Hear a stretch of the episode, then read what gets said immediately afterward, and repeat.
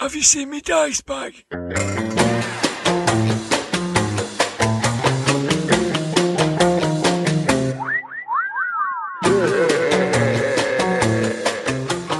Grognard Files. Hello, my name is Dirk the Dice, and this is the Grognard Files podcast, where we talk bobbins about tabletop RPGs from back in the day and today. I'm coming live from my den here in the heart of the northwest of England. I'm uh, completely surrounded by my stuff. The den is in complete disarray following Grogmeet, the annual meet-up we have in November in the great city of Manchester. It's a one-day event that takes place over three days, and this time it seemed like the best ever. The games masters and players chimed together perfectly, and we took over the city with our blend of rolling dice and hardcore socializing. On Sunday morning, Mike Mason, the guest of honour, joined us in Fanboy 3 for an interview. He's a returning guest to the Grog Pod. Previously, he's faced the Games Master screen to talk about his personal history with Call of Cthulhu. He's the creative director of the game for Chaosium. So this time, we rolled back the years and looked at the artifacts from the history of Call of Cthulhu. It includes the Cthulhu campaign, starring Cthulhu, Shadows of Yog-Sothoth, which we talk about but forget to name. We kept pointing at it instead, so bear that in mind. We go back to the game's origins, and along the way we discover the secret life of the cults of Cthulhu. Last time we studied the cults of Glorantha, so this time we're looking at the great elder god himself. Blythy, our resident rules lawyer, joins me in the great library of RPGs to look at the Cults of Cthulhu book from 2021, written by Chris Lackey and Mike Mason, and we look at a couple of articles from Different Worlds, issue 45. Later, we have some closing time chat about our plans for next year and a recent Substack that I've posted. I realise that we're covering old ground by returning to Call of Cthulhu and testing the patience of those who are eager for us to cover other vintage greats such as Flashing Blades, Lords of Creation, and many others. We'll get to them eventually. The GrogPod content reflects what we're playing has certainly been a back to basics for us. Back to basic role playing, BRP, RuneQuest, Call of Cthulhu, Ringworld, and lots and lots and lots of Stormbringer. I hope you'll forgive our indulgence. I'll be back at the end with some notices and virtual gifts for new patrons. But for now, Ramblers, let's get rambling. Hello, my name is Dirk the Dice, and this is the Grognard Files podcast, where we talk bobbins about tabletop RPGs from back in the day and today. I'm coming live from Grogmeet. Yay! Here in Manchester at Fanboy 3, and on my right, I've got Mike Mason. Hello there, Mike. Hello there, Dirk.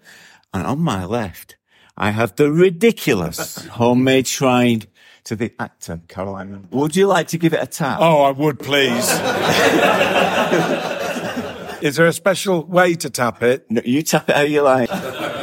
Let's have a look. Here we go. Oh, it's Carla from the Captain Kronos, Vampire Hunter. There we go. Because we're going to go back in time. Like Kronos, we're going to move through time, roll back the years. Mike, are you up for this? Well, I, I certainly am. Yeah, good, good. You've, you've been on the road quite a bit this year, though, haven't you? You Well, well, I have.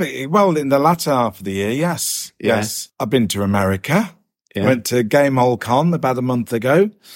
And then I've been come to Manchester. Yeah. I mean, that's, that's a lot of traveling. And you've been up to Edinburgh as a, And, and I was in Edinburgh at the beginning of the week for a, for 24 hours. Yeah. Doing Yeah. a talk. Yeah. And that's your, your first step into academia, is it? Or, Uh, no, no. Uh, uh, I, I, I, I did a, uh, I did a talk at um, Edge Hill University in Liverpool a couple of years back, yeah. and then I've done some online projects with universities. There's uh, one in America. I've done a couple of projects with in terms of a group of students who are putting together a, a role playing supplement. Acting as a semi-class mentor kind of thing, that kind of stuff. So I've done a little bit here and there, that kind of thing. And I did a, uh, a, a day of working with postgraduate creative writers at Derby University back in the summer where we talked about game design in terms of fiction writing.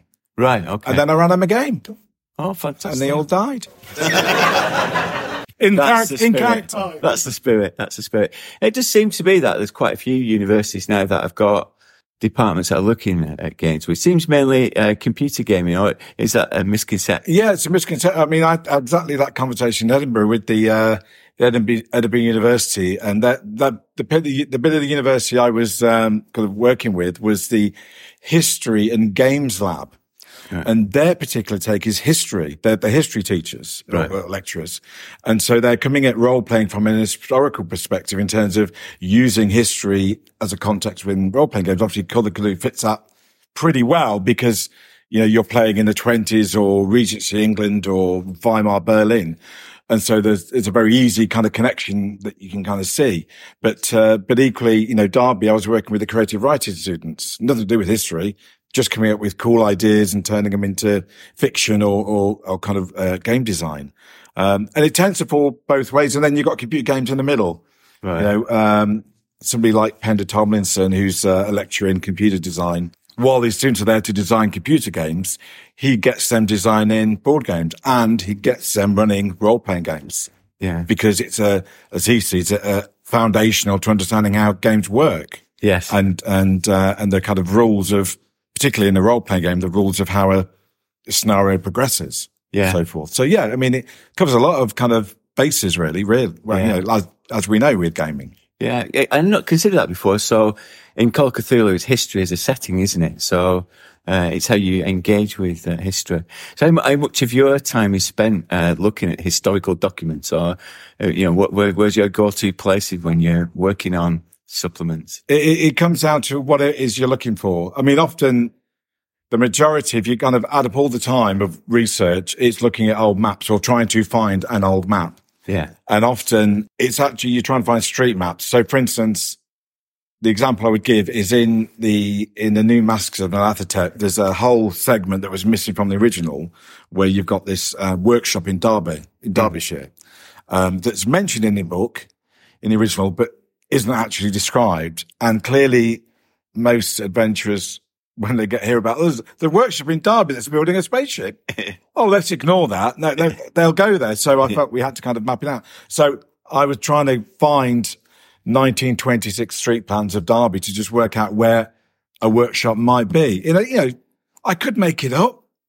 And then somebody who lives in Derby is running going, why are they putting there? yeah, yeah. So you try, yeah, because everything else in the book is fairly historically accurate. You kind of don't want to let side down. So spend a lot of time trying to find that. And they're not easy to find, you know, Yeah. those, those kind of deep, that kind of level of detail. I've, I'm getting flashbacks now to UK Games Expo last year on the Chaosium stand where you sold me a copy of Masks of Nyarlathotep Indeed. because you said it covers pear soap. Is that I, I said it's got the mention of pear soap. a bit pear soap it? And that was the, that sealed the deal for some But it, it, and it, it was more than just a bar of soap. There was the, uh, it was a London exhibition where they had Pears soap sponsored this big exhibit of, um, you, we might call it soap around the ages. Uh, and, and uh, there was a little bay. It was like a big circular thing and you went around it and in each kind of bay, there was a kind of a glass and behind the glass was a lady from history. So like Anne Boleyn with her soap. And then there was, ah. you know, Queen Anne or whoever it is, you know, all these different characters. And you go, and they're all actresses, kind of like with soap. with soap. that's, you know, that's the kind of level of high detail we go for. Incredible. And the, the theme of this is rolling back the years and looking back at Call of Cthulhu through your experience and uh, how it came about. And uh, I've got a few artifacts. Some of them you'll have to imagine. Theatre of the mind. okay. Well, I wanted to start with this, uh, Mike. This Oh. is a Call of Cthulhu actual book and H.P. Lovecraft. I suppose my question is, why is the game so successful based on these books? Because, you know, at the time, Chaosium was bringing out Stormbringer, ElfQuest, which you could play a lot of in this convention. um, so why, why is it that Call of Cthulhu was the one that took hold and uh, what is it to do the source material that has made it such a phenomenon? I think it's two things. One is it was the first horror role playing game. Right. Um, there hadn't been any, there hadn't been any horror role playing before then, far as I was concerned. In terms of D and D, there was Ravenloft had not yet happened, uh, and so forth. So there was nothing really, you know, in terms of published kind of mainstream role playing stuff. You know, Traveller, RuneQuest, D and D, and then some others. But Call of Cthulhu was the first one. So often the first to market is the one that kind of cements itself in the in the, in the in kind of the imagination of what it is about a horror game. Um, but I think that's not enough on itself to kind of maintain its position. So I think it's the it is the the bit that comes out of Lovecraft, which is the core, which is the idea of cosmic horror. Yeah. Because um, it could have very easily been a game on ha- hammer horror. Yes. It could have been any other kind of type of horror, but all of those are fairly limiting Yeah. that um, they don't go so far, and also they become commonplace because, uh, like Hammer horror, there's only so many gothic castles with Dracula going. And before, before, I mean, it's soon going to turn into a comedy anyway in the role playing game. Yeah. There isn't much horror to actually find. And when you do, that's going to get used up really quickly because there's only so many of the same story you can keep playing. Cosmic horror, because it's a wider concept, allows for much more freedom and kind of latitude in terms of the things you can explore.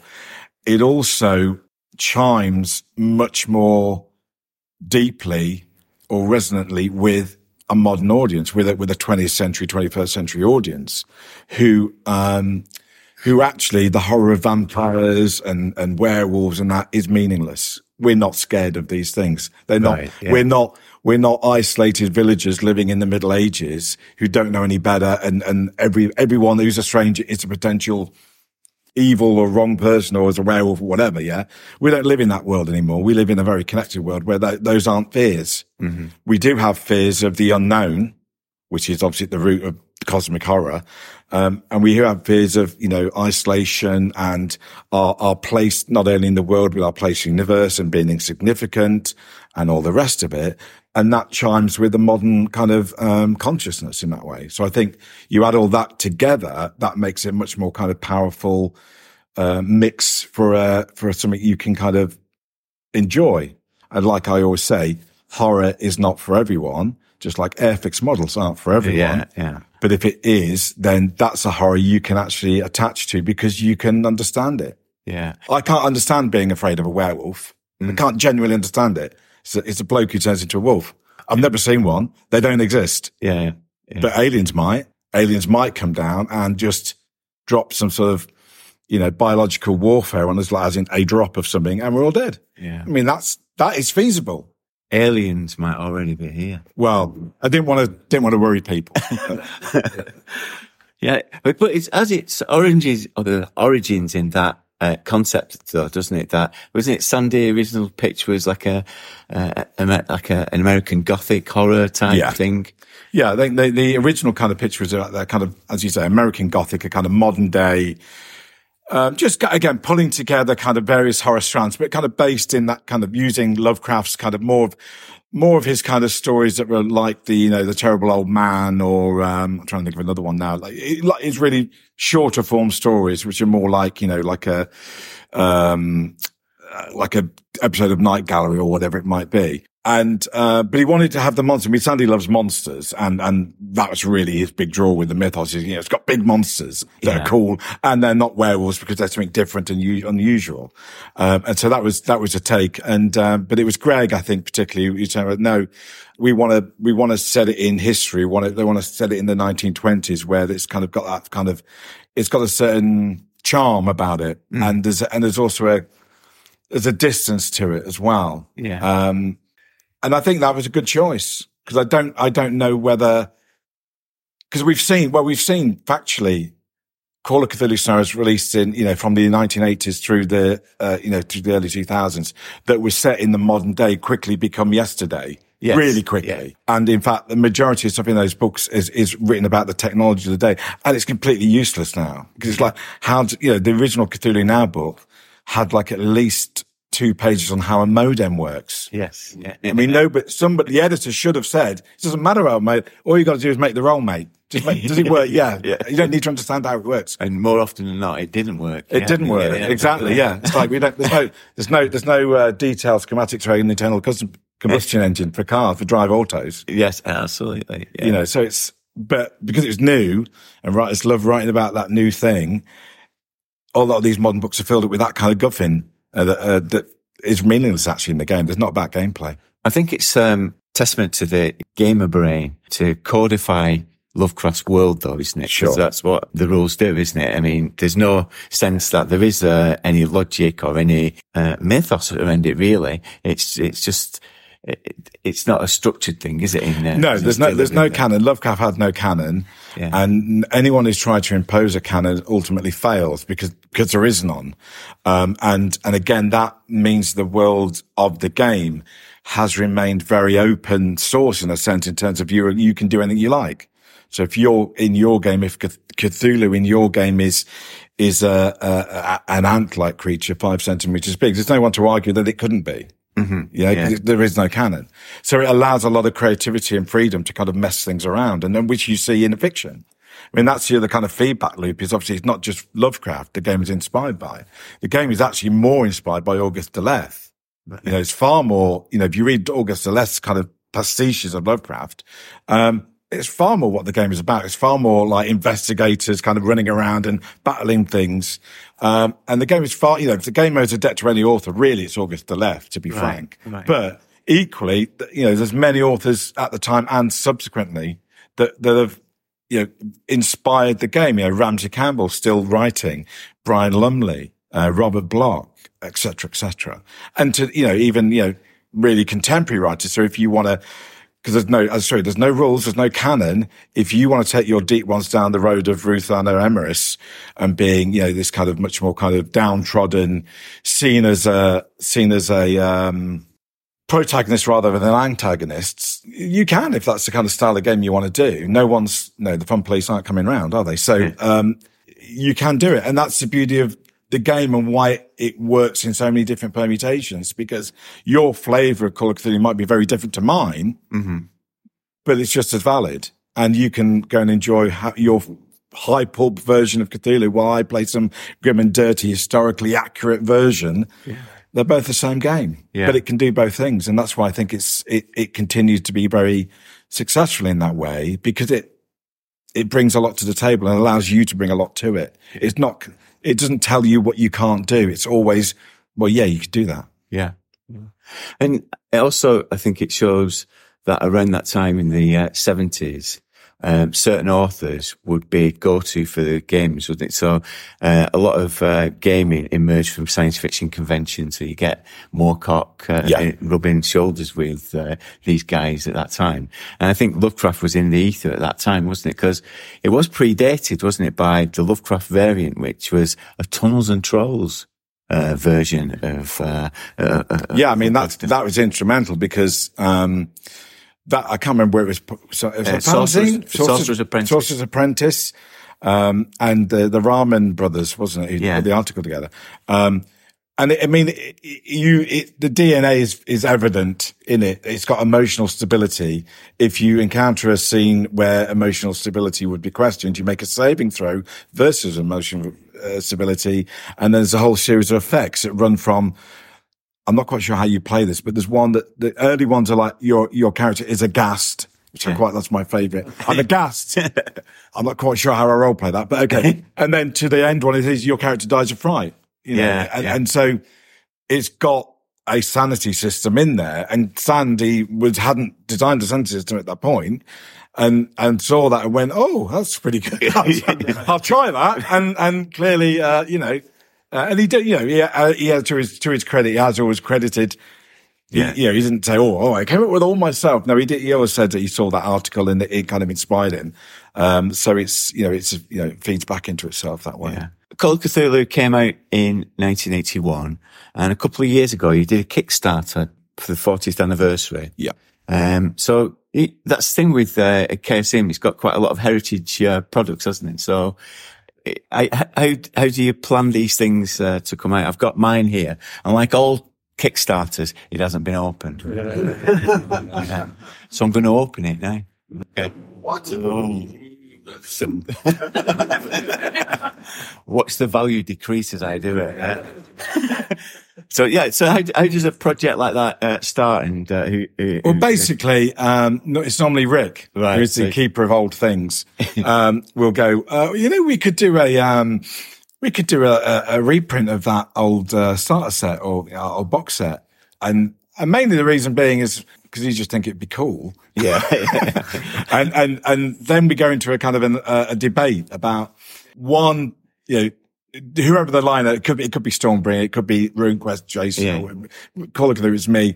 And we have a debate about, is that a good idea? So, cause, um, you know, there was, there was talk a few years back about bringing out the, the, you know, doing it a few years ago. And I said, I'm, I'm not sure it's a good time because we've only just put out a new edition of Call of Cthulhu and now you're putting out a second edition. It's kind of a bit of a negative message to say, oh, here's a new one, but here's the second edition. We know you want that one really. Uh, and, and it, and it didn't feel right timing wise. It didn't feel that there'd been enough time to kind of, you know, for people to kind of decide whether they like seventh edition, let alone carry on playing it. Yeah. And so, um, I kind of kicked, put that, the kibosh on that one.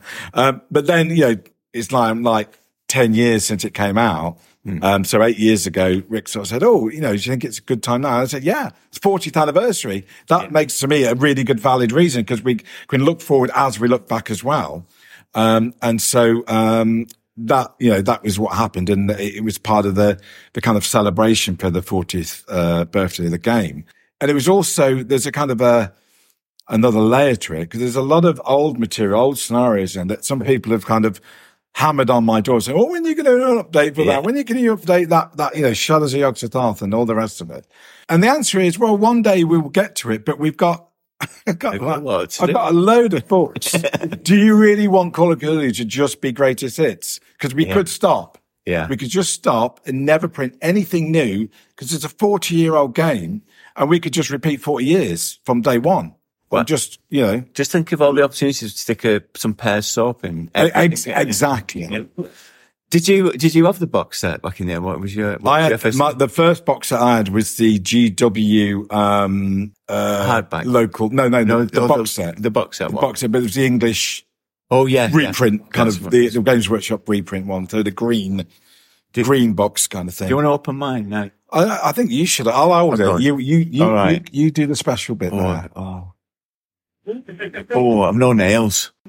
I haven't got any nails. I I got, no, you need a, you need a special game opener box. Yeah, we do. thing. Can we give feedback? I've got, I've got, I've got a hole. I've you? got- I've got a Oh, hole. you got, you got to go in. you get your Gotta go finger in. Yeah. That's- Stop making your own jokes up. Alright, here we go. Yeah, at this. Oh, unboxing. This is the way forward. It, it might catch on. What's in this What's box? Right, come on then. I'll, I'll, I'll, hold it. Right, here we You, go. uh, So this was always the most exciting page, wasn't it? What's in this box? Because what's the first thing you're looking for when you buy your first role playing game? you want to know what's in there? No, you wanted to see where the board is. Hang on. There's no board. There's no board listed. okay. Oh, some character sheets.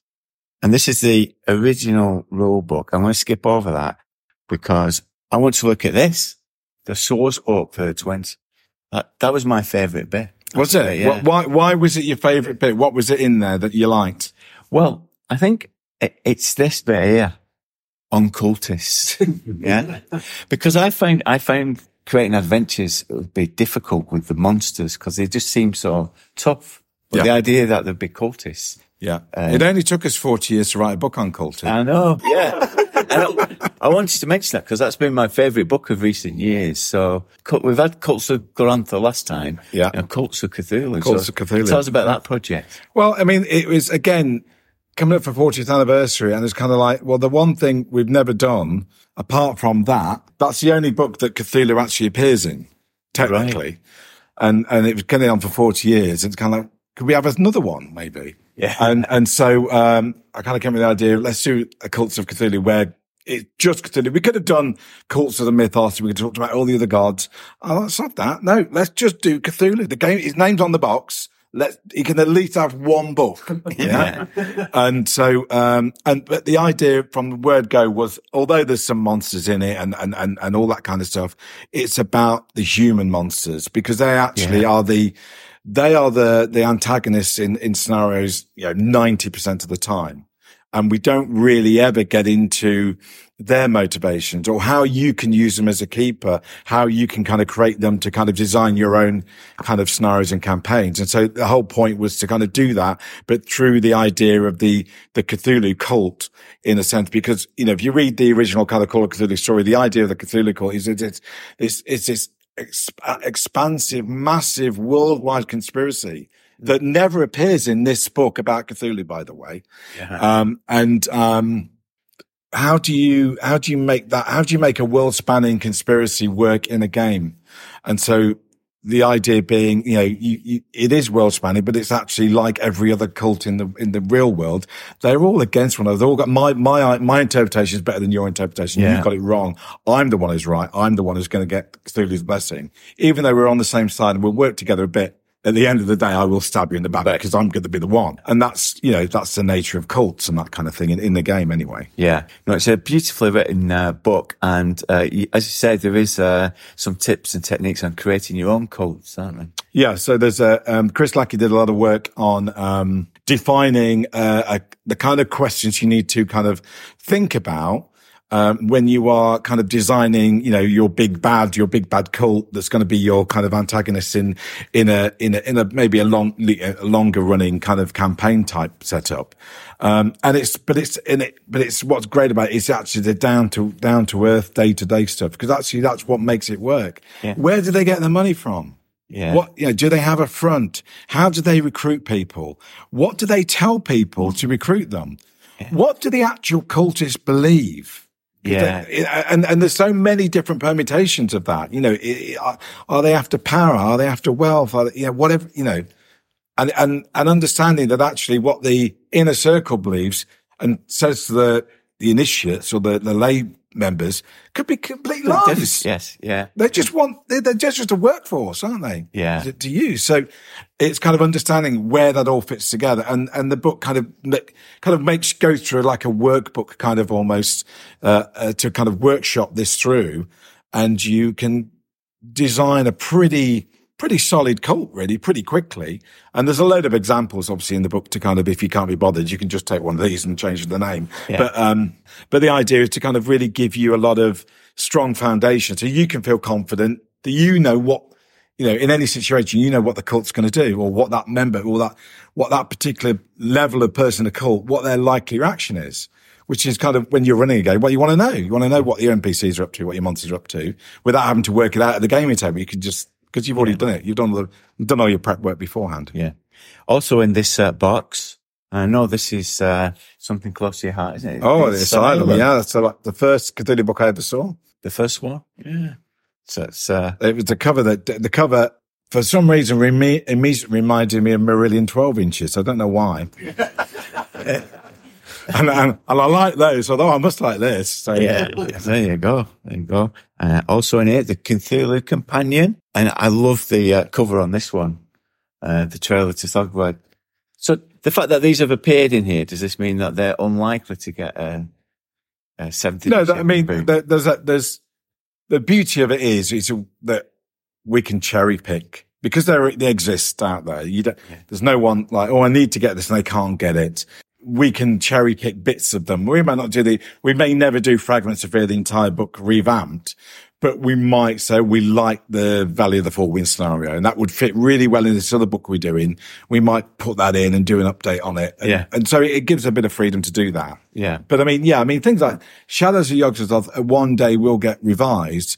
But the trouble is when I say revised, completely rewritten is Yeah. what I actually mean. Yeah. Because how can you have a Cthulhu campaign where Cthulhu rises and never mention the Cthulhu cult? Yeah. Yeah. I, I, that doesn't compute to me. And, it, and it's not the fault of the campaign because the campaign wasn't designed to be a campaign. I know. It's a bunch of scenarios that was thrown together at the last minute to make a campaign. And that's why, you know, when we look back and go, the first, you know, the campaign that set the mold for Call of Cthulhu was Masks of Nyarlathotep, which wasn't the first campaign that came out. That was the first campaign that came out, but that didn't set the mold. No. And there's also uh, a size comparison chart. Look at that.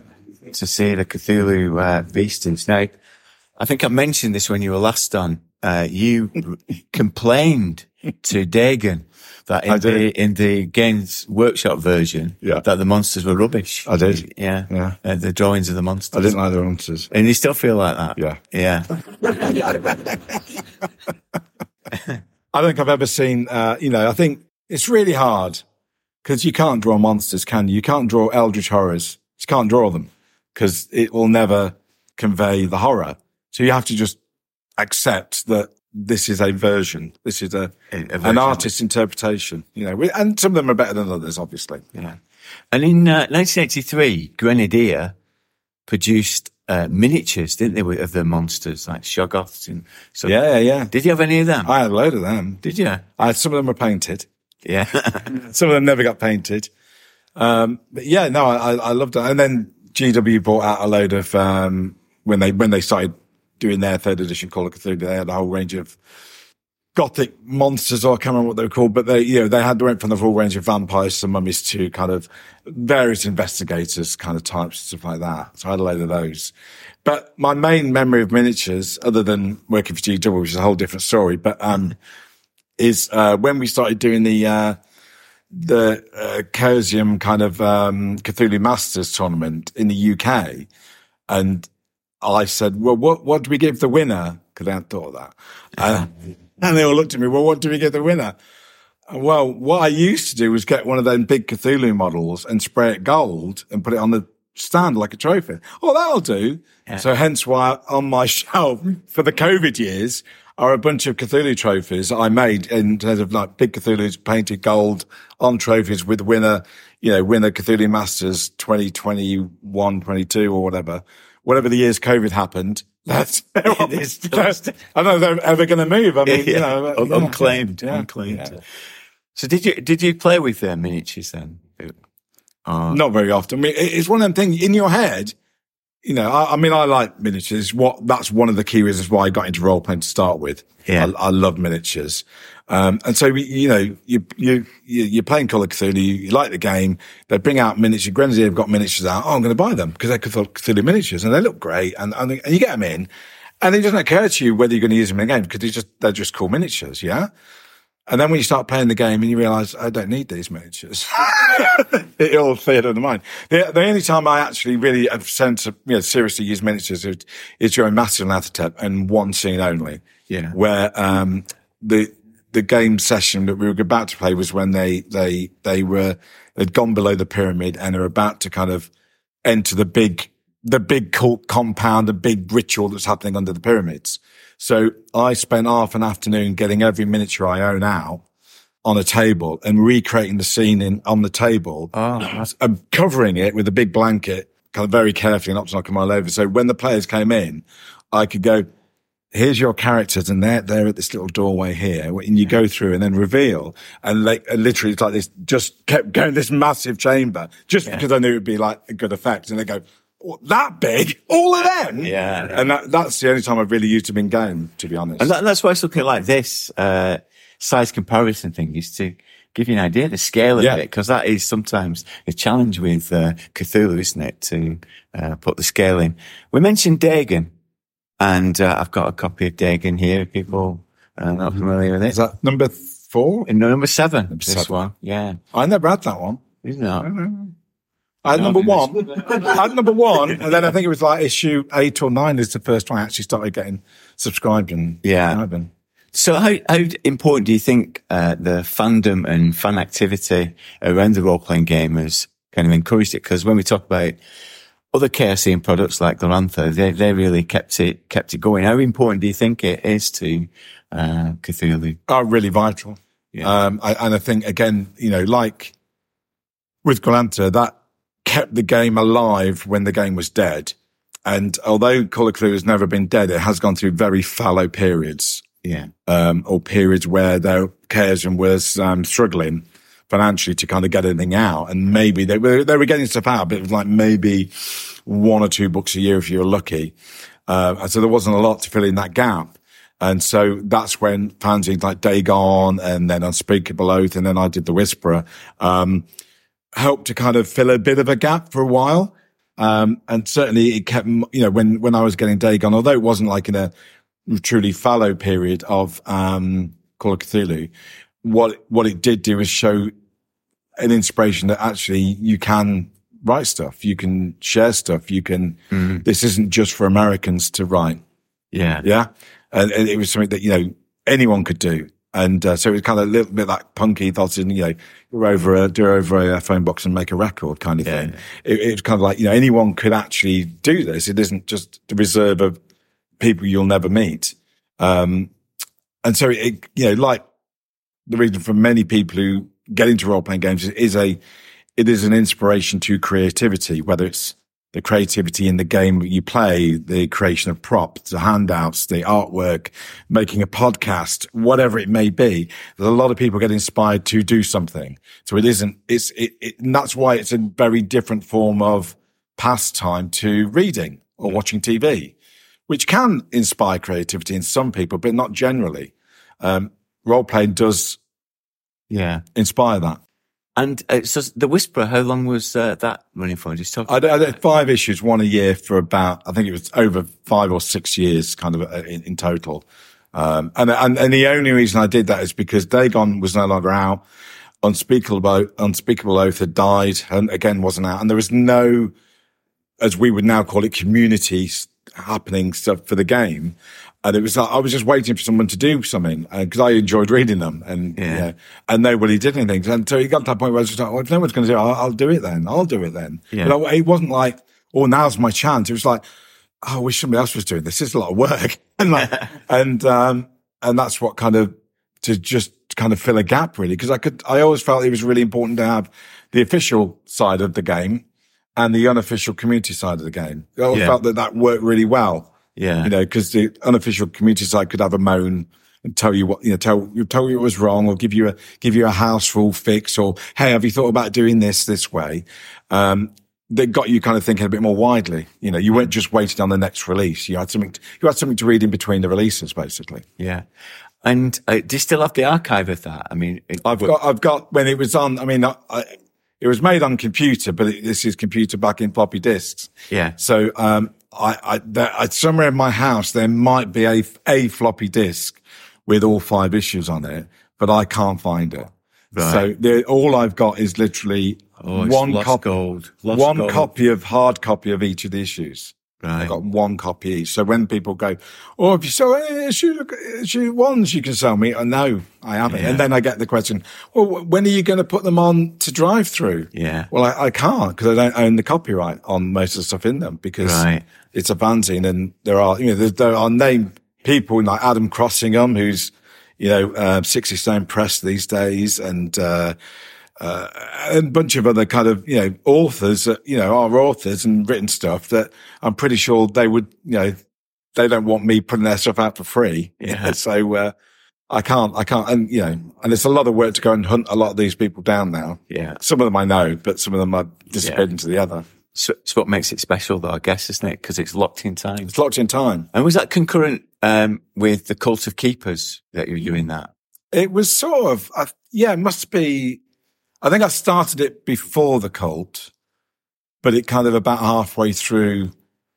Oh no, no, no, no! I'm telling a lie. No, I started the cult before, just before, and then this because my initial, i- my brilliant idea originally was, oh, I'll start this, you know, bunch of scenario writers will run commit, and now I'll have these scenarios, and then I'll have a fanzine that, they, that we can print them all in. That never happened. but that was the idea that that never happened. So yeah, they were kind of in parallel, more or less, more or less. Yeah. But, uh, the, the, the fanzine was happening, but, but it was a separate thing kind of during the, during the cult of keepers. Yeah.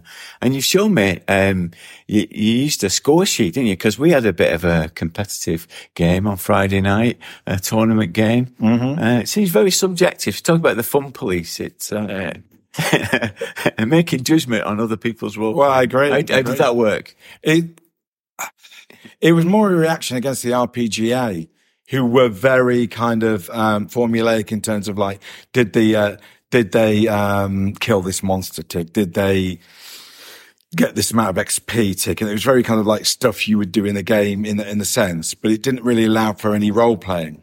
Yes. And so we were much more kind of like, did they, did the character, did the player get into the spirit of the game? Did the character, did they, did they, um, were they have fun playing the character? Did, did they, Yeah. did put the character on? Did they contribute to solving the plot? Did, it, those kind of questions that weren't kind of, there were more, you know, there were less kind of, um, hard numbers than just a feeling. And, um, but what we tried to do, we tried to go do peer review and we would say to people playing in the tournament, because we'd have at least normally four different scenarios being run by at least four to six different keepers on the same convention. And we'd say that anyone can play in the games, but if you want to be considered for the tournament, you've got to play in at least two of the games. Right. Okay. So that would mean we'd have two different keepers coming talking about the same person potentially, and and often they would differ. Oh. And then we'd have a, then we'd get everyone else in, and we'd get like, well, you played with them last year. What were they like in your game then? And there'd be like a short list, and we'd have a discussion. Go, well, I think you know everyone's sort of saying that that person really contributed to the game consistently this year and last year and all the rest of it. That we'll give them the prize. I mean, it was never like a big deal. They got like Yeah. a biscuit tin, didn't they? and you're continuing to create. So outside of your uh, activity with uh, Call of Cthulhu, you've got a new project, writing fiction. Do you want to tell us about that and how that works? Well, it's a little eldritch, but yeah. Um, so yeah, so me and Paul Fricker, um, neither of us got time or really the inclination at the moment to sort of sit down and write novels and do that kind of thing. But we have got a bit of time to kind of just write a little bit of fiction. So, so Paul kind of suggested it to kind of say, why don't we just write some microfiction? And I was, I'd already been writing a little bit. Paul had already been writing a little bit. And it was really just a kind of diversion, kind of using a slightly different part of the brain, um, to just, you know, to do something other than RPG editing and writing. And so that kind of came together in, in this kind of the idea of the, uh, Mason and Fricker's Eldritch Stories podcast. Uh, and where we would just, you know, we'd write microfiction. We'd each write a weirdy horror story. Uh, we'd, we'd, we'd read each other's out and put them out as a short podcast. And that was, and that was the idea. And then Paul then made it more complicated by saying, well, we'll do that every other week. And then, and I thought that's great. So we can, I can write, you know, 10 stories, you know, over the Yeah. next few months. Then I ain't got to do anything for a year because all of them, I can go to Paul's, read his stories, day doing that. I've got, you know, that's my work done. Then he suggests, well, no, every other week we're going to do a, we're going to do a podcast where we're chatting. Oh, that's more work now. But yeah, okay. So, so we, so we end up into that format where, uh, in a month, you get every other week, you get a, a piece of fiction from Paul or, or me read by the other. Uh, and then in the in-between weeks, we do a kind of like 45 minute talk, uh, chat about whatever is on our mind. It's, it's literally kind of, you know, films, TV, role playing games. What's, what's wrong in the world? What's great about Arnie, Arnie Schwarzenegger or whatever it is, whatever's on our mind. What we watched last night on TV and we'll have a chat about that and, um, and put it out. And so, yeah, so people can find that at eldritchstories.com and you can find it on the, the usual podcast feeds and even YouTube, which I was Yeah. amazed by. And I believe that you've recorded one in the Lass O'Gowrie. Well, we, in fact, last night we were, I think, inspired by another podcast that apparently that we'd heard that they, they'd recorded there and it was somewhat hollowed ground for podcasting. And, um, and we took the opportunity to, uh, to do a, a quick live, uh, live recording of in the Lass O'Gowrie Yeah. in Manchester at Grog Meet 20, you know, 2023. My rules lawyer is preparing a cease and desist. It was all Paul's idea, it wasn't me. I recommend people uh, to tune into that because the uh, the stories are short, aren't they? It's it's five, five to ten, 10 minutes, at most, yeah. yeah, and uh, the good little uh, tales of the unexpected type things, aren't they? Or as I used to call it, and not, I don't mean this about our stories, but I used to call it tales of the blatantly obvious. uh, but our stories, hopefully, are, you know, some of them are obvious, but yeah, yeah. But no, it's, yeah, it is exactly that kind of format. Just, uh, a little bit of weirdness for your morning, afternoon, or whatever it is when you, whenever you listen. Yeah. Well, thank you very much for being our special guest at Grogmeet. Before you finish, Yeah. I've got a surprise. I've, I've, I've got you a present. Here go. Now, Don't get too excited. It's too late. I bought you. I bought you some match. It's nearly Christmas. Oh. nearly Christmas. Um, And, and I was thinking, what what can I take to? And I, I thought, well, he's like he's like the RPG matchmaker, isn't he? Bring brings us all together. Oh, Thank That's you very you. much, mate. I just get the dust off it. Yeah, it's, yeah, it's great. That. Thank you very much. I will put it with my shrine. Thank you. Everybody, please uh, give Mike a hand in the usual way. Thank you very much. Thanks, Mike. Very welcome. Library use. Welcome to the Zoom of role playing rambling.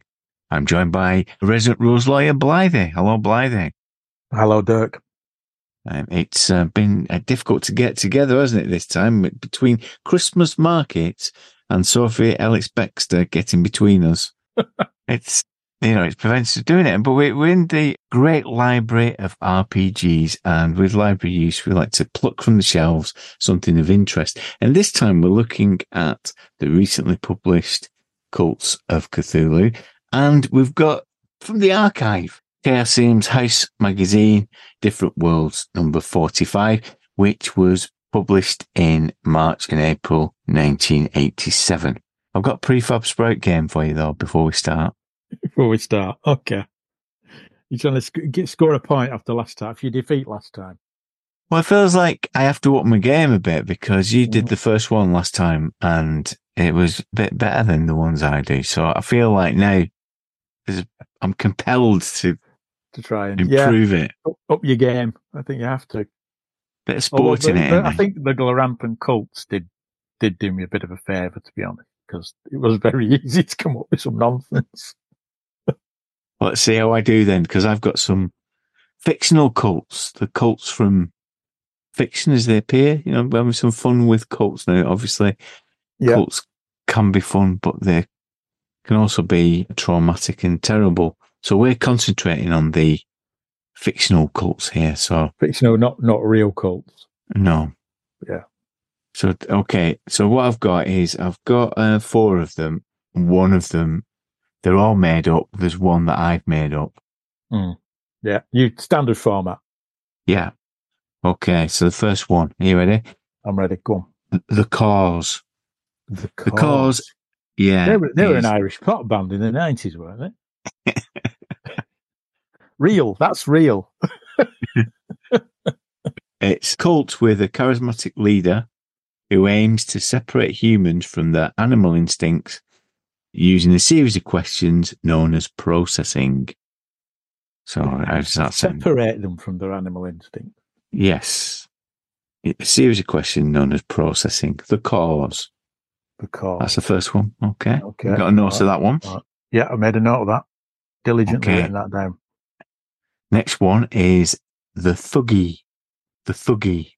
And the Thuggee worship Kali, the Oh, goddess of war and destruction. Yeah. And they decorate their deity with dismembered body parts.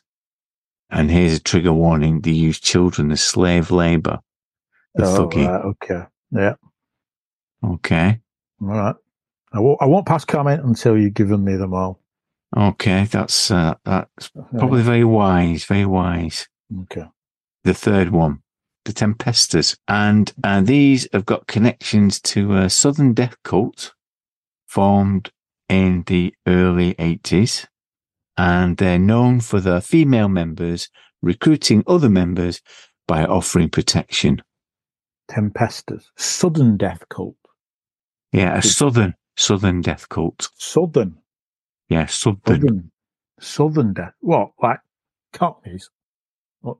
what do you Um, mean? I- Southern. If I, if I offered any more, if I offered any more advice, it might would that would that be giving too much away? Yeah. So I'm I'm thinking like that they're like a cult. They're all eating, you know, pie and mash and Jellied eels. jellied eels. it's all like the cast of EastEnders. There we go.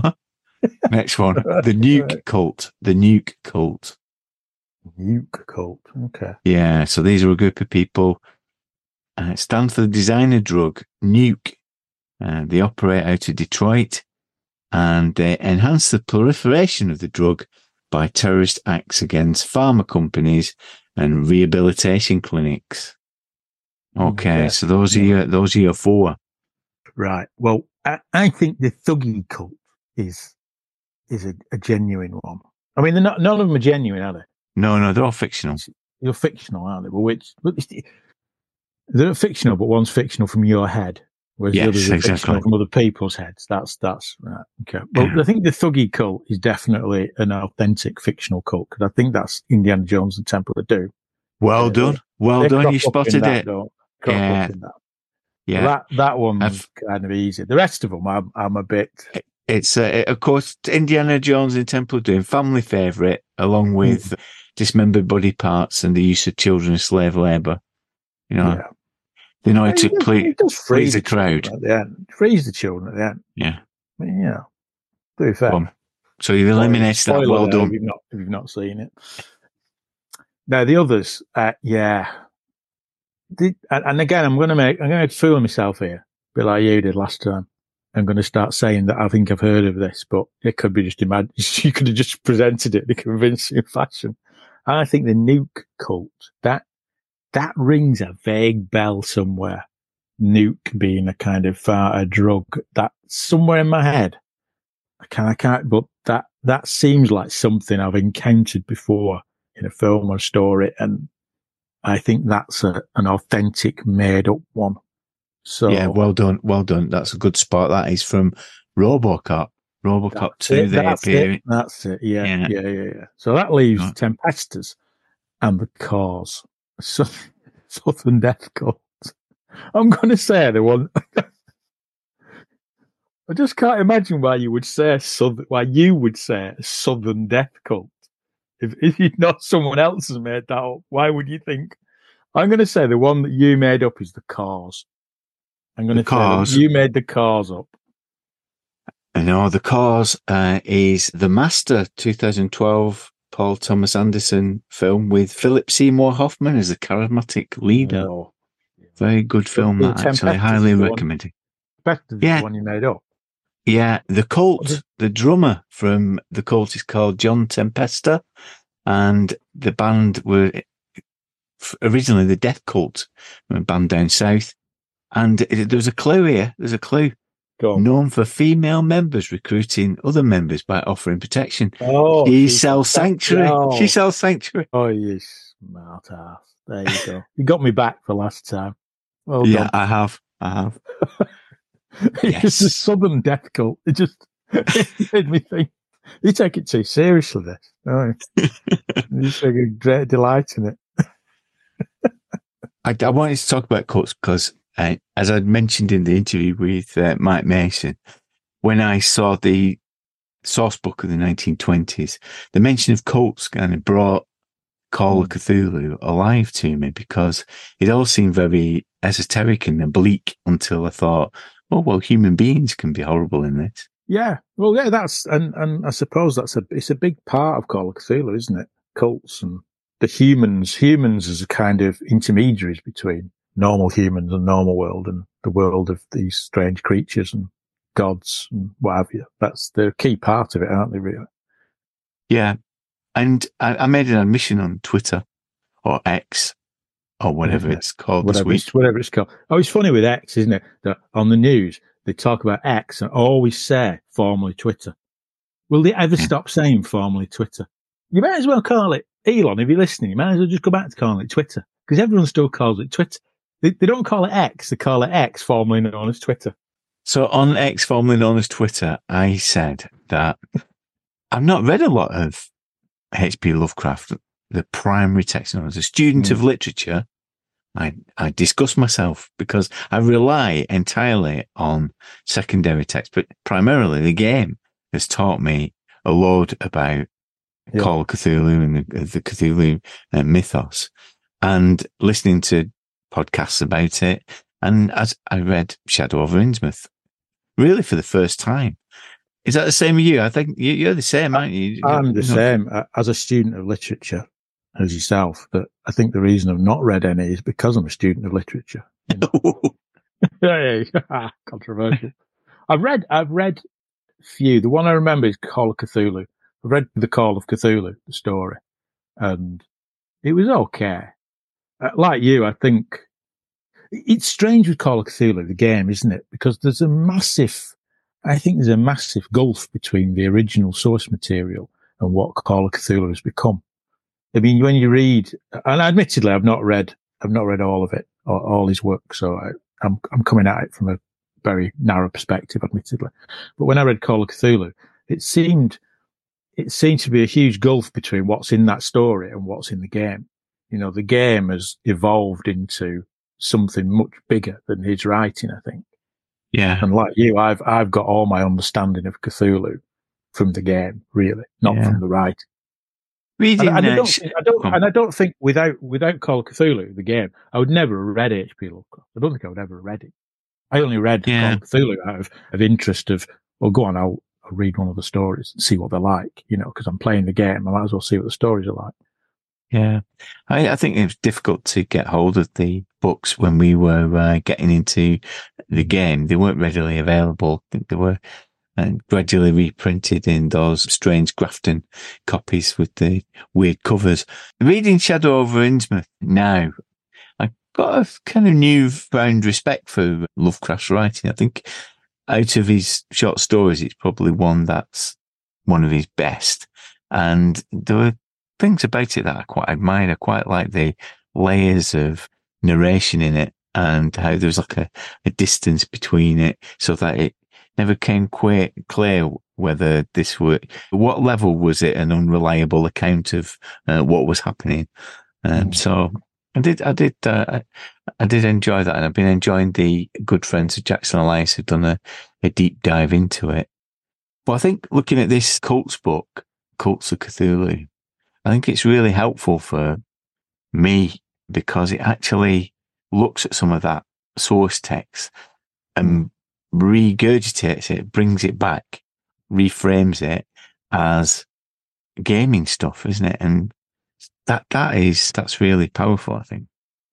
I, I agree. I, I really like it. And I would say, I would go as far as to say that if someone had bought 7th edition Cthulhu and all they had was the rules and they said, what, what should I buy next? I would say buy Cults of Cthulhu because Yeah. I think it, it does a really good job of framing what the game, or what a key, not, not entirely what the game's about, because as we've said before, the great thing about Call of Cthulhu is you can bend it and twist it into anything you want, really, to, to greater or lesser extent. But I think what it does, it reminds you of the kind of roots of the game, the core of the game by these cults and explain, and also goes a, goes a good distance in explaining where these cults come from and how they operate. Because one of our standing jokes when we played Cthulhu back in the day, and even, even until re- recently was always, what are these people doing? What are these people doing Yeah. worshipping a big tentacle monster? What are you playing at?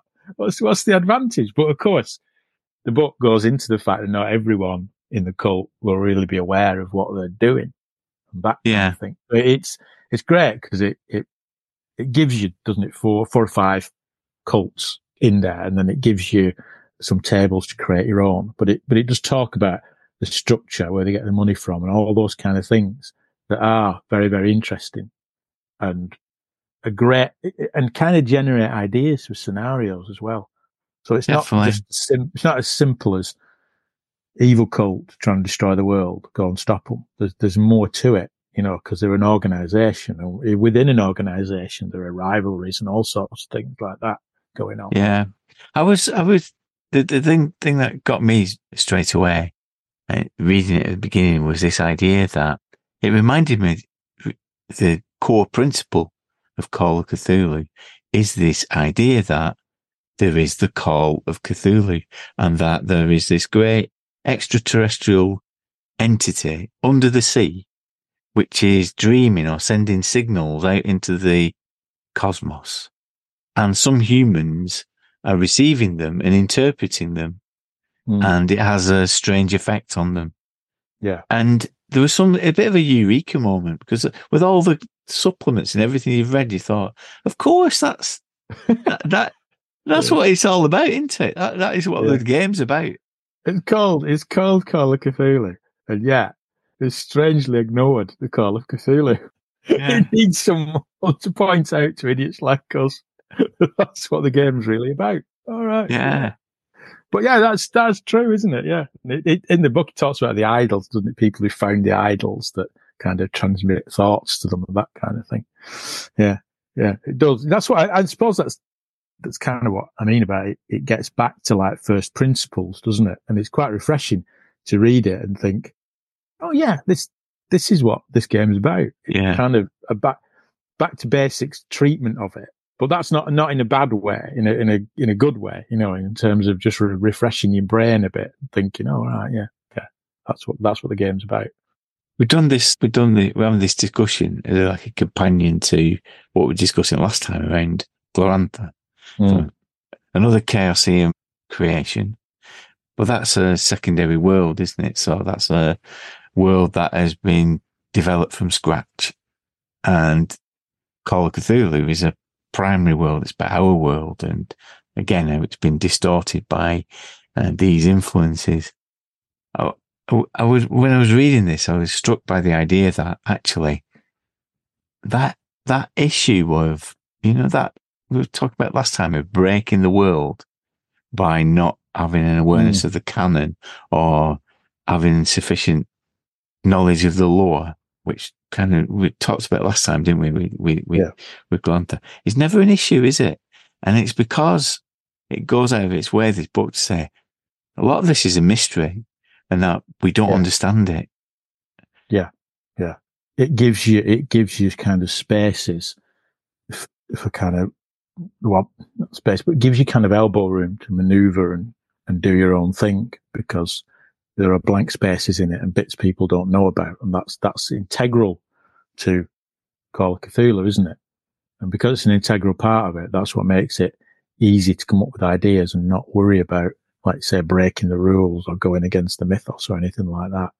Because again, when you read some of the mythos, it's contradictory anyway, isn't it? I mean, when you read Yeah. those those monster supplements, the, the, what's the monster, the monstrous whatever they did, and the the one about the uh, gods and everything.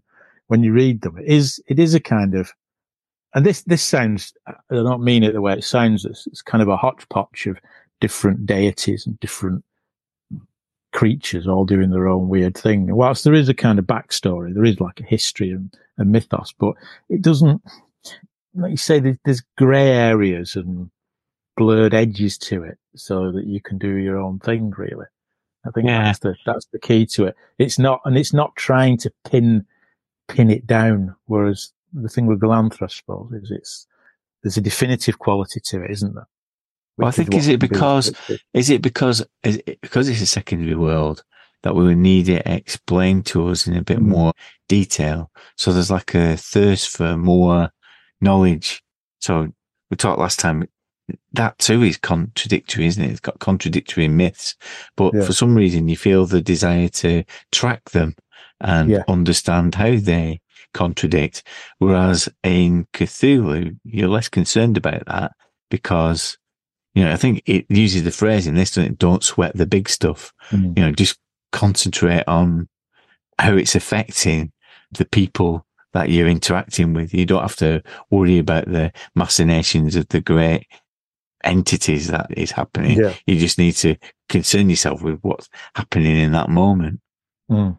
What's happening in the weird building down the road, kind of thing. Yeah, and worry about that.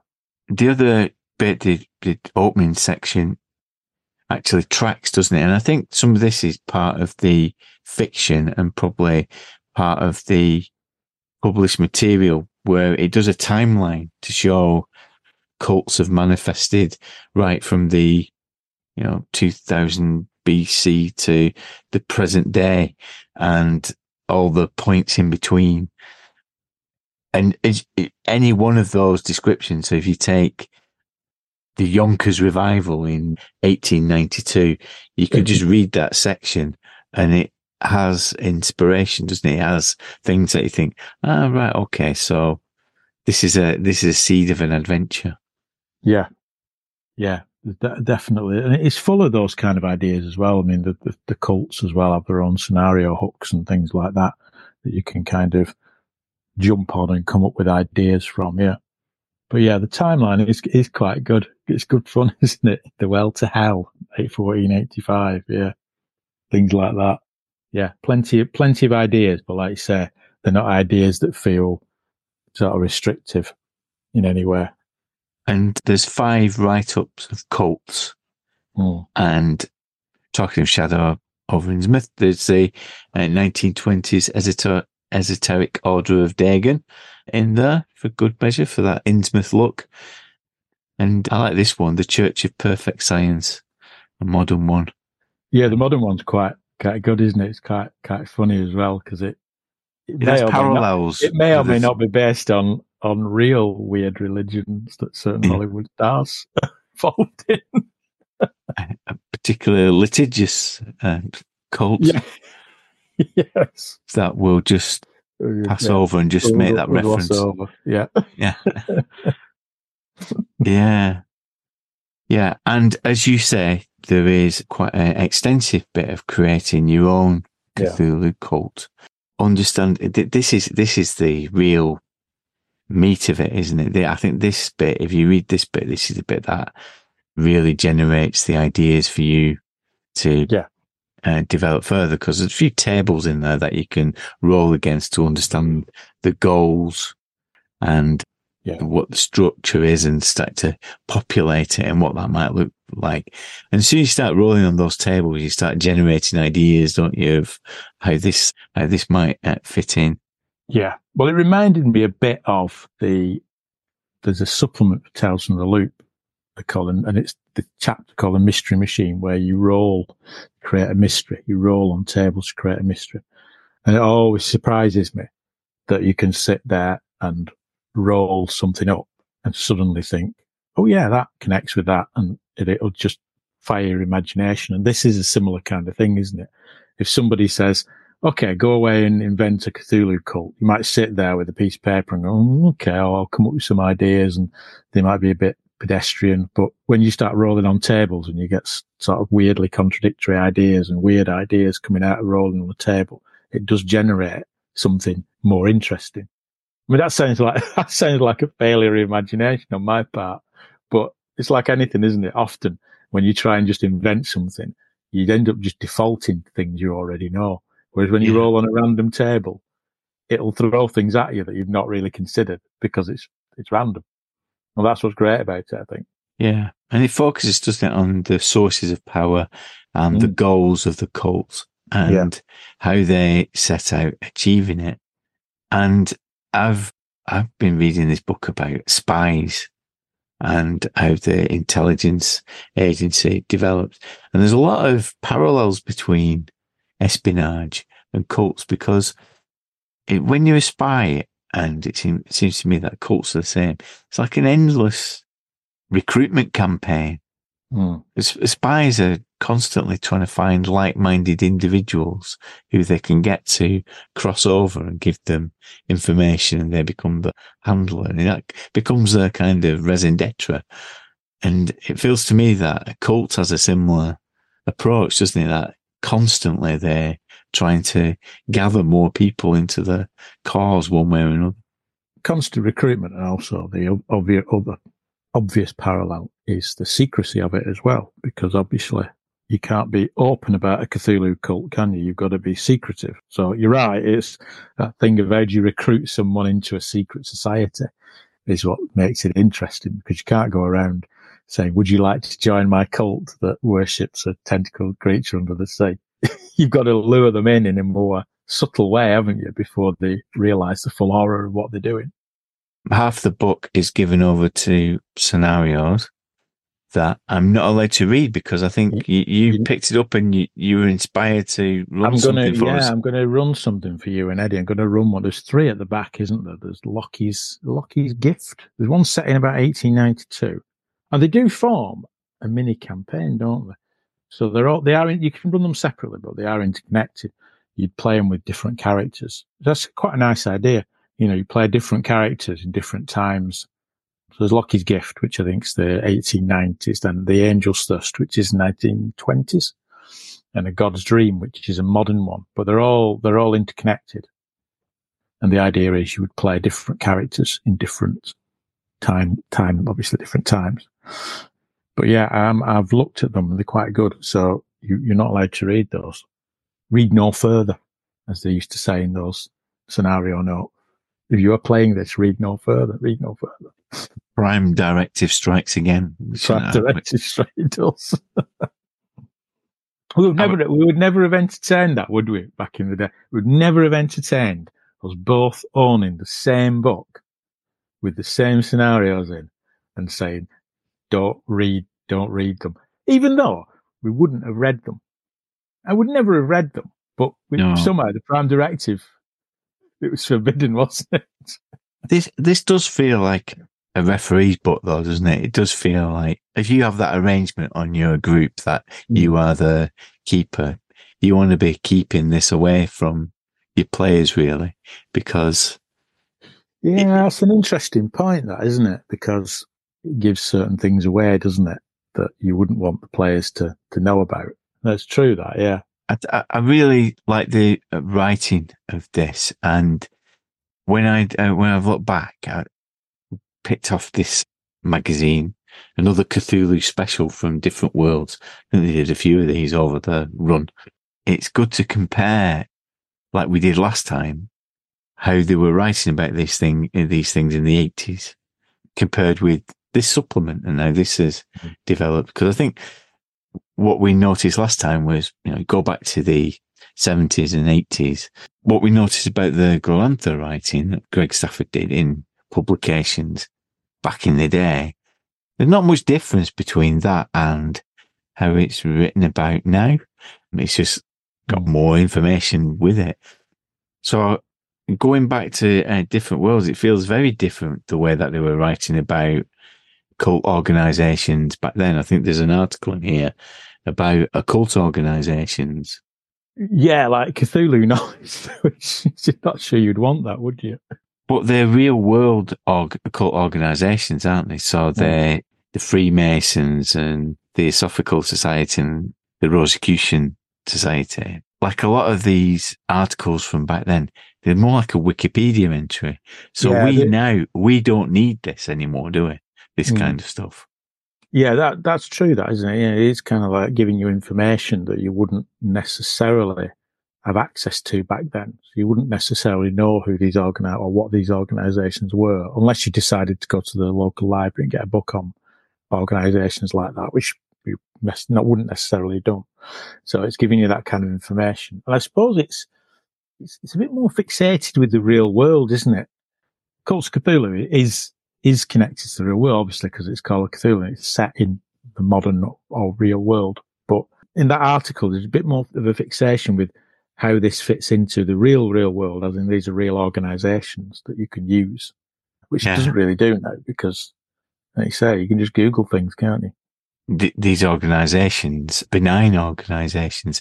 And it made me think, well, maybe some of the cults that you could produce of your own have a relatively benign appearance. Not all of the people involved may know of the motivations or what's going on. Your player characters could actually consult with a cult that has mm. nefarious things going yeah. in the background, but I would say that you know, reading Cults of Cthulhu, I think a cult that does appear benign and some of its members are duped is far more interesting as a concept than just a bunch of evil people who are worshipping some weird god and doing something terrible.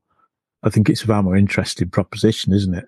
That there are people involved in it who think they may be doing good things, but hmm. really what they're doing is fueling something very, very bad at its heart that they're not really privy to. Is a is a hmm. much more interesting idea, isn't it? And and using that spy analogy, if player characters come to some of these groups in exchange for knowledge, the idea is that there is a mutual exchange of knowledge. So the player characters in some way become in cahoots unwittingly mm-hmm. with yeah. an occult organization. Well, there have, yeah. And well, I can't, we can't really talk about this, can we? But we, we, we played a scenario a few years ago that's very similar to that, where you realize you're not what all things are not quite what they appear to be which is great. Which is great when that happens. I think. I think again that's a, a great thing for players because I've played more Cthulhu than I've run, so I always have more of a player's perspective on it. I think, even though I've run it, I've played far more. Probably eighty percent of my time has been playing Cthulhu, and about twenty percent of my time been running it. I think as a player, it's always far more exciting and interesting when you are uncertain or fooled a bit by these kind of organizations. I quite like that as a player. You know, it's like a magic trick being pulled on you where you, as a player, you're not just going, oh, well, mm, they look like a bad lot. They're probably the cultists. The idea that some organization that seems, as you say, benign ultimately is revealed to be not very benign at all, quite malign. As a player, that's always kind of great. I love those moments where you realize, uh oh, we've made a complete mistake here. Yeah. completely the wrong end of the stick. Is always a is always a lot of fun. And again, that's something that in Cult, Cults of Cthulhu comes across the idea of the recruit people. They might have a, seem like a legitimate business. That kind of thing is, is good fun. in this different world as well, away from the cults and the occult organizations. There's a good article about Cthulhu in the 80s. And there were a lot of these produced, weren't there? The idea of Cthulhu mm. now. Yeah. And this, in, in this one, seems kind of obsessed with the idea that with increased firepower, these monsters are not going to be any good up against an M16 with 10 shots around causing 1d10 plus 6 damage. You see oh. that you, you say that, but that there's a big assumption there that you get a chance to shoot and don't just go insane on the spot. I mean, Right. you could you could do a rocket launcher against Cthulhu, couldn't you? But you've got to sort of aim at him and risk losing a D hundred sanity. So suddenly you're pointing your rocket launcher at all the other players, aren't you? where the article gets a bit more sophisticated is that it starts looking at potential new scientific developments and discoveries that could ultimately expose some vulnerabilities, mythos, entities. But then it starts to ask the question how scientific developments could get distorted. What if Oppenheimer, the concept was whispered in his ear by Azathoth, this Yeah, destructive Exact- power? Exactly, yeah. The destructive weapons are actually being created by the Cthulhu mythos. Not not to destroy it, but created by it. Yeah. And then I, then I started thinking, well, everybody's talking about it. You can't go anywhere without bloody AI being mentioned at, at, at work. Everybody, mm, well, mm, enjoy your, enjoy your cup of coffee now, but you know, that cup of coffee can be re- replaced by AI in the future. That, you know, You're gonna be AI will be drinking your coffee. Yeah. you won't be you won't be allowed to drink coffee anymore. AI will drink it for you. Will it? Is that is that right? So, so at the risk of sounding like one of those boys, I did think of what if you put Chat GTP through the Necronomicon, the Necronomicon through it, that large language model, you could look at all of those Cthulhu mythos mm. and books, couldn't you? You could put them all through it and it Yeah. come back with something meaningful. Or Come would it? The truth. Yeah. Yeah. Drive you insane. Don't do it. Don't do it, Dirk. Don't do Would it. it, would it drive the artificial intelligence insane? Oh, yeah. What's the SAN roll for an artificial intelligence? Yeah. Yeah. There you go. But that isn't this, isn't this though? Isn't this the beauty of Cthulhu?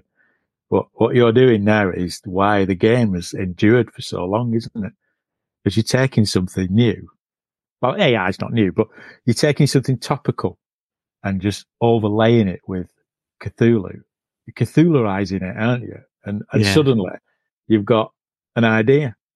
And that's why the game is is so popular and has, has lasted. And that's why people like us go back to it all the time, isn't it? Because you can just take something, put it through the, run it through Cthulhu, and out the other end pops a bit of a scenario. Think, Oh, yeah, that's a Yeah. what an idea. I could could use that.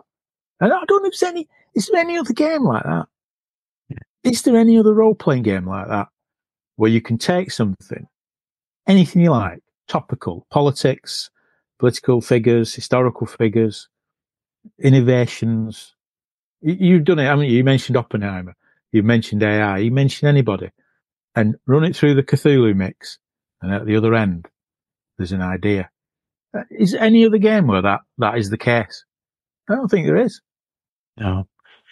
And isn't that one of the things that gets leveled at it? This idea that, you know, take any situation, stick a Hmm. shoggoth in it and you've got something. But I think it's, it's more than that, isn't it? It comes back again, that eureka moment of realizing, of course, at the Yeah. core of the game is that Yeah. these messages are coming from an Yeah. extraterrestrial source and it's distorting how we think about the world. It's distorting reality and how we think about the world, and it's got its own mysterious plan, and that mysterious plan can really be whatever you want it to be. And I know, I know what you mean. To stick a shoggoth in it, it, it is like a bit of an in, standing joke, isn't it? That oh, Cthulhu this, Cthulhu, Cthulhu on a submarine, Cthulhu in a helicopter, Cthulhu in the North Pole, Cthulhu, I don't know, in Disneyland, anything. I know what you mean. That's true. But I suppose that joke comes from a sort of truth, doesn't it? That that joke only exists because you can do that with the Call of Cthulhu. You can't do it with other games, can you? That's No. why that joke doesn't exist for other games. And if nothing else, I've put this book in front of you and you're going away and promising to run a campaign. Whoa, with it. hang on, So- campaign. I said yeah, that was what three. you said. It Well, connected can scenarios run, as they are connected, so you we could do all three. We could do all three. Yeah, Play three different characters and different. You- You could could do that. Yeah, you heard it here first. It's been recorded, so that stands as I committed to run, even if you and Eddie don't want me to. Yeah. That's what you're getting now. Sorry, Eddie. That's what you're getting. He's made me run a campaign. cheers, Blythe. Goodbye.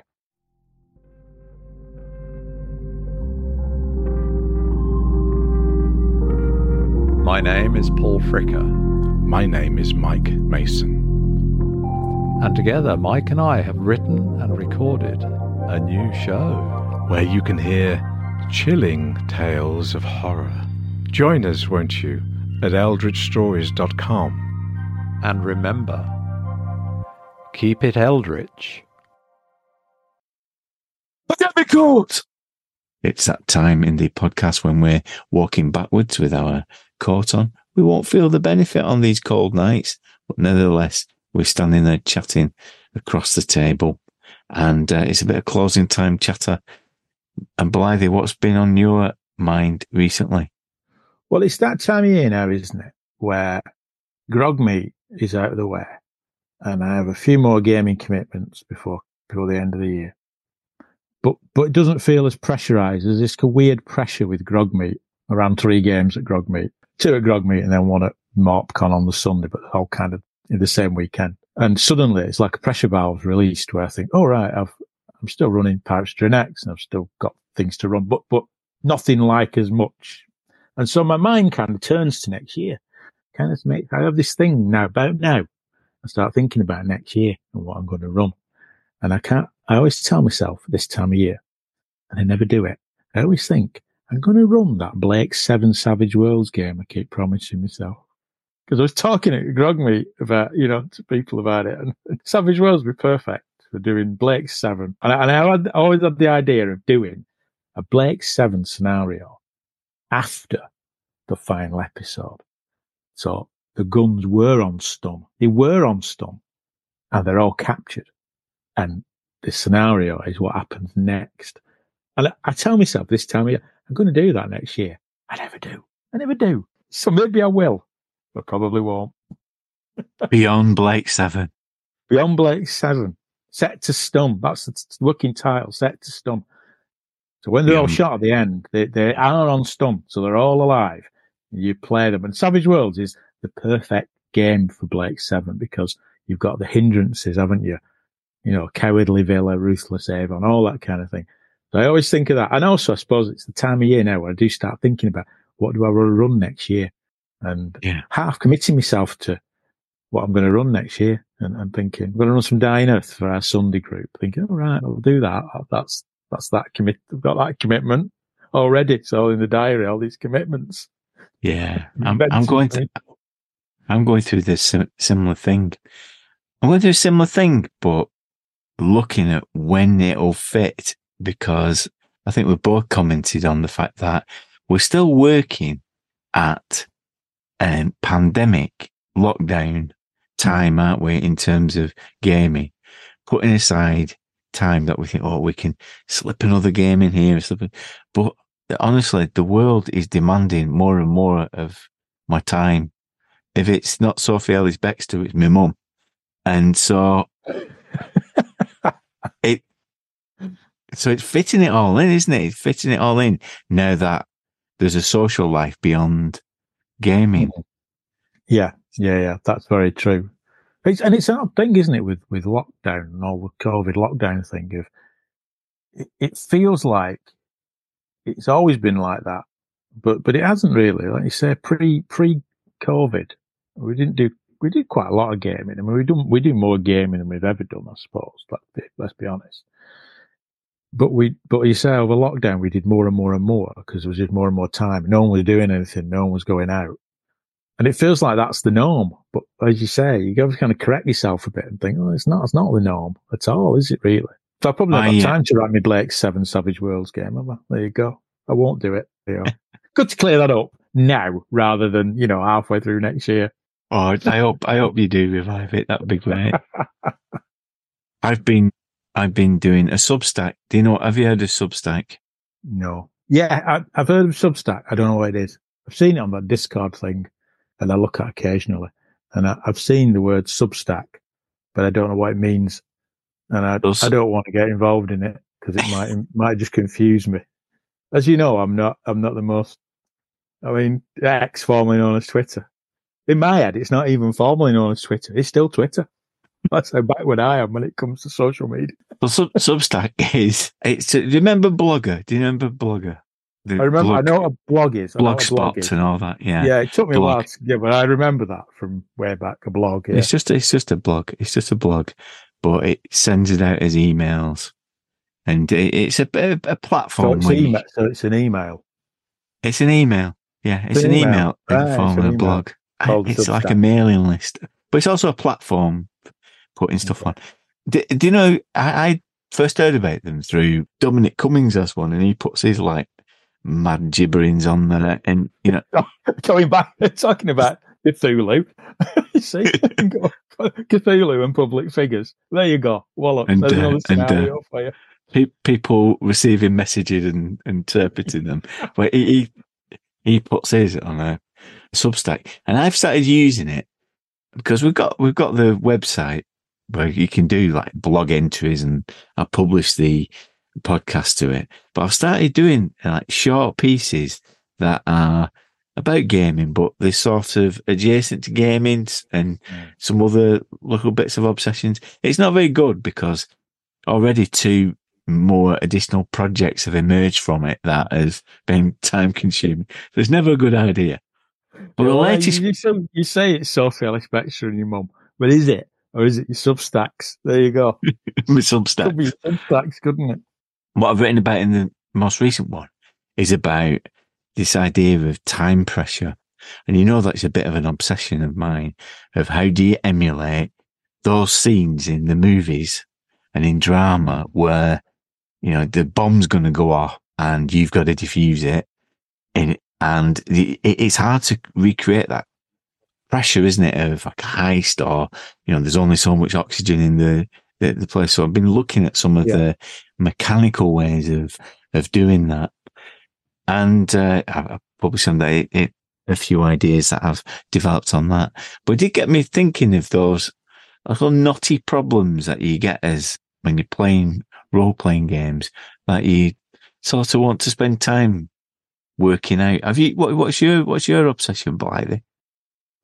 I I think that one that you've mentioned is is a is a good one, isn't it? Like say time pressure, because whenever you play a game, you've you've got to give players the opportunity to talk about their plans, but equally you want to give them a sense of pressure that you, you're not got forever to talk about this. That that six second combat round, yes, of course you can talk about what you're going to do because you're not going to give you six seconds to decide. But equally, I don't want you spending 20 minutes because, you know, it's, it's all happening very quick. So I want to put you under some pressure. It's that thing of uh, the parallel of game time and real time. So the idea of like, well, you could restrict real time. Well, that's not right, is it? Because real time telescopes and goals in and out depending on the situation that they're in. So game game time seems to be the place Yeah. to do it. But if you do it as obsessional resource management of right, you've used three seconds or four seconds, somewhere you've got to abstract it, haven't you? And that's what um, this Substack talks about, really, just like using various methods of how do you represent that in a game so that it feels exciting but not too onerous. I think res- another uh, touching on when you mentioned about resource management. I always think resource management is always a thorny subject in games as well, isn't it? Because I always think it's important, and yet I always hand wave it. I always hand wave it. I always get bored by the idea of ammunition, number of bullets in your gun, and all that kind of arrows. Even though in the back of my mind, I think those things are important because ultimately that's the difference, isn't it? That's the difference between a, a missile weapon and a sword. The missile weapon, you're going to run out of arrows eventually. So the guy's pinning you down with a bow. You make him shoot enough, he's run out of arrows. But I do that in a game. I never do it. And I always think I should. But it, but it sort of bores me a bit. Yeah. The games I that do, like, the games that do that, you kind of push against it, don't you? Thinking, oh, do I have to do this? Do I have to do? Yeah, yeah. You do get games that deal with it, and you think, "Oh, for God's sake, do I have to do that?" You know, I, I was doing some. Uh, it's like I was doing some in, Pirates of Drin. Actually, recruited some more pirates for your ship, haven't you? You've given them all weapons, and I was putting together the NPCs the other day for our game on Saturday, and you've given them all gauss rifles, and they have eighty rounds. And God, and I thought, great, eighty rounds. You're never going to have to worry about running out of bullets in a fight, are you, with 80 rounds? And I, I thought, then I go again. You know, I'm bothered about resource management, but equally, I'm not because it bores me. I wish there was, it's, it's finding that middle ground, isn't it, of it, where you think there is some resource management, but it's not onerous or overshadowing the game or anything like that. Nice one. Well, thanks, Blythy, and well done because we've got through two episodes talking about cults without having a Freudian slip and having to put an explicit label on the podcast. Yeah, we've done well there, haven't we? excellent. with the famous Mike Hunt incident rings, doesn't it? But anyway, till next time, Goodbye. goodbye. Thanks to Mike Mason for being a great guest at Grogmeet. In the evening in the pub, he was challenging us with a you can only keep one Conan the Barbarian, Excalibur, Sword and the Sorcerer. Which would it be? Which would yours be? Make sure that you follow Mason and Fricker's Eldritch Stories. There's a link in the show notes. Talking of stories, we'll be looking at fiction next year in the Grog Pod Book Club. Members want to revisit the Appendix N authors and some of the Appendix G. It's on the first Sunday of the month, except when it isn't. See thegrognardfiles.com for details. I mentioned the Substack that I've done, and there's about six different articles on there. One of them turned into a project known as the Grogvine, which means that five books are currently making their way around the world. Pages are being created by wonderful people, and I'm looking forward to them coming back to me in the next few months so I can share what's been made. Grogmeet, this podcast, and all the projects that we support are only possible due to the kind and generous support of the Patreons. Thank you to everyone, past and present, who have supported us. It covers the costs, allows us to invest in the content, and encourages us to carry on. It's been a while since I last did a shout out to new patrons, so welcome to Brian Duggard, Robert Baker, Tom Wright, Neho, and Rob Arcangeli. For people who pledge at the So Far So Good level, I like to give a virtual gift from the topic under discussion. And this time I've gone to the Cults book. I'm going to be rolling on some dice to give some presents. So here we go. First up is going to be Max and Andrew McDonald, who were on my Corum Stormbringer game and enjoyed being Mabden saboteurs a little too much, I think. Anyway, let's roll on this. Oh, uh, they get protection from one of the idols of Relier. Thanks to you both.